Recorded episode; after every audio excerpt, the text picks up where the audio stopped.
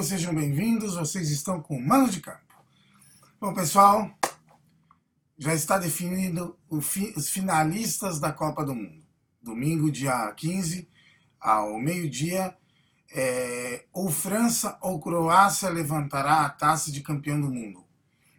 Croácia jogou hoje contra a Inglaterra, um jogaço, duas equipes que buscaram o gol ao mesmo a, todo o tempo é um jogo realmente que foi até aos 9, 10 minutos do segundo tempo da, da prorrogação, onde, onde o Mandzukic, que é um dos principais jogadores do time da Croácia, ele conseguiu fazer o gol, o gol é, salvador da Croácia e o gol que deu a vitória de virada né, da Croácia em cima da Inglaterra. A Croácia agora está na final, vai enfrentar a França. A Croácia que é, o melhor resultado que a Croácia tinha em Copas do Mundo foi na Copa de 98, onde foi terceiro lugar, um time que tinha o, o Boban, quem lembra o Suker, aquele timaço da Croácia.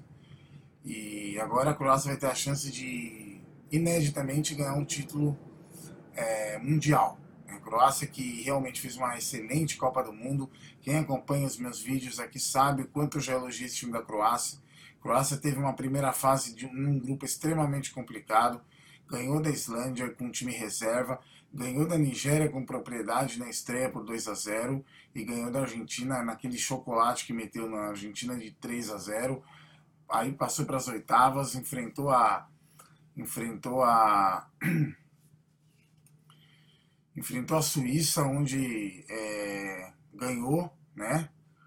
Aí depois enfrentou a, a, a, Rússia, onde ganhou nos pênaltis. É, contra a Suíça também foi um, um jogo duríssimo, foi para prorrogação e depois teve agora o jogo contra a Inglaterra que foi para prorrogação também. Então foi uma foi realmente é, um campeonato muito muito bem feito, muito bem disputado pela, pela equipe da, da Croácia. A Croácia tem grandes jogadores, Mandzukic, Rakitic, Modric, Kovacic, Perisic.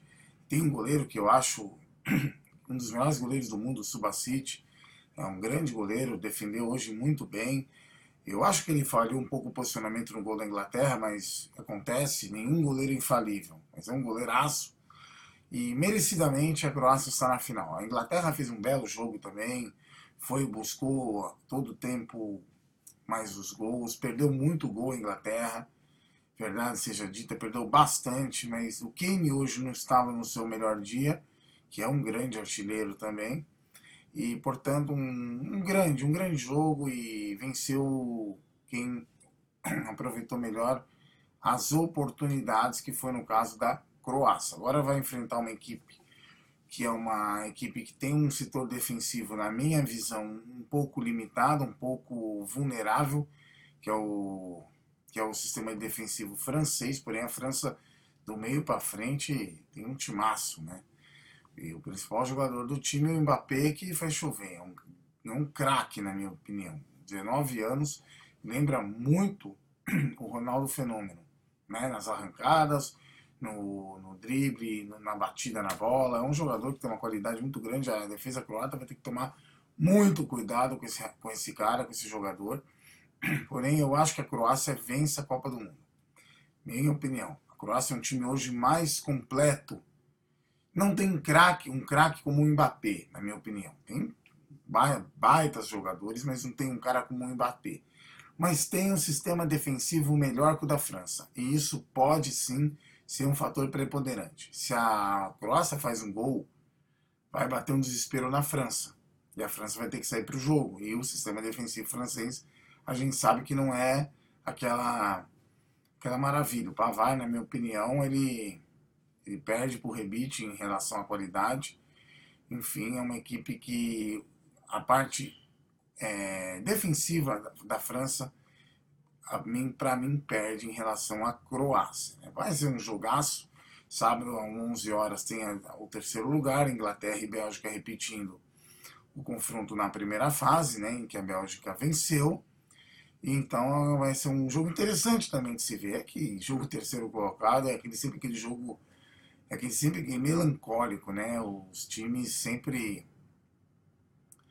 é, jogam de uma maneira mais um, um, astral um pouco mais baixo, que você vem de uma, de uma eliminação. Né? Mas ela tem tudo para ser um grande jogo. Eu acho que você ser terceiro, tá entre os quatro do mundo já é um grande feito. E principalmente se ficar entre os três primeiros, a Bélgica, por exemplo, que nunca teve uma grande colocação em Copa do Mundo. Eu acho que tem que ser levado a sério sim esse jogo e tem que ser trabalhado a cabeça dos jogadores para levar esse jogo a sério. Né? Talvez para a Inglaterra seja um pouco mais frustrante, porque a Inglaterra já tem um título mundial e é um time que tem mais história do que a Bélgica. Para a Inglaterra acaba sendo um jogo meio que puta, fim de feira, mas para a Bélgica é um jogo importante. Entendeu? O que eu acho que a Bélgica precisa aprender, e na minha opinião isso é uma coisa que eu queria falar aqui com vocês, é que eu acho que a Bélgica precisa aprender a ganhar e a perder. E a Bélgica não está sabendo fazer isso. Os jogadores da Bélgica é uma declaração mais desastrosa que a outra.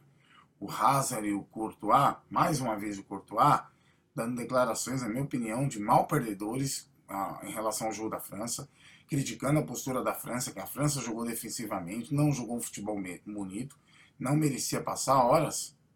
A França, no meu ver, foi para cima da Bélgica também, mas óbvio que vai tomar cuidado, porque é aquilo que eu acabei de falar. O sistema de defensivo da França não é lá essas coisas. E a Bélgica tem três caras de frente ali que são extremamente perigosos no contra-ataque, que é o forte da Bélgica, que foi a, a estratégia que eles tiveram no jogo contra o Brasil.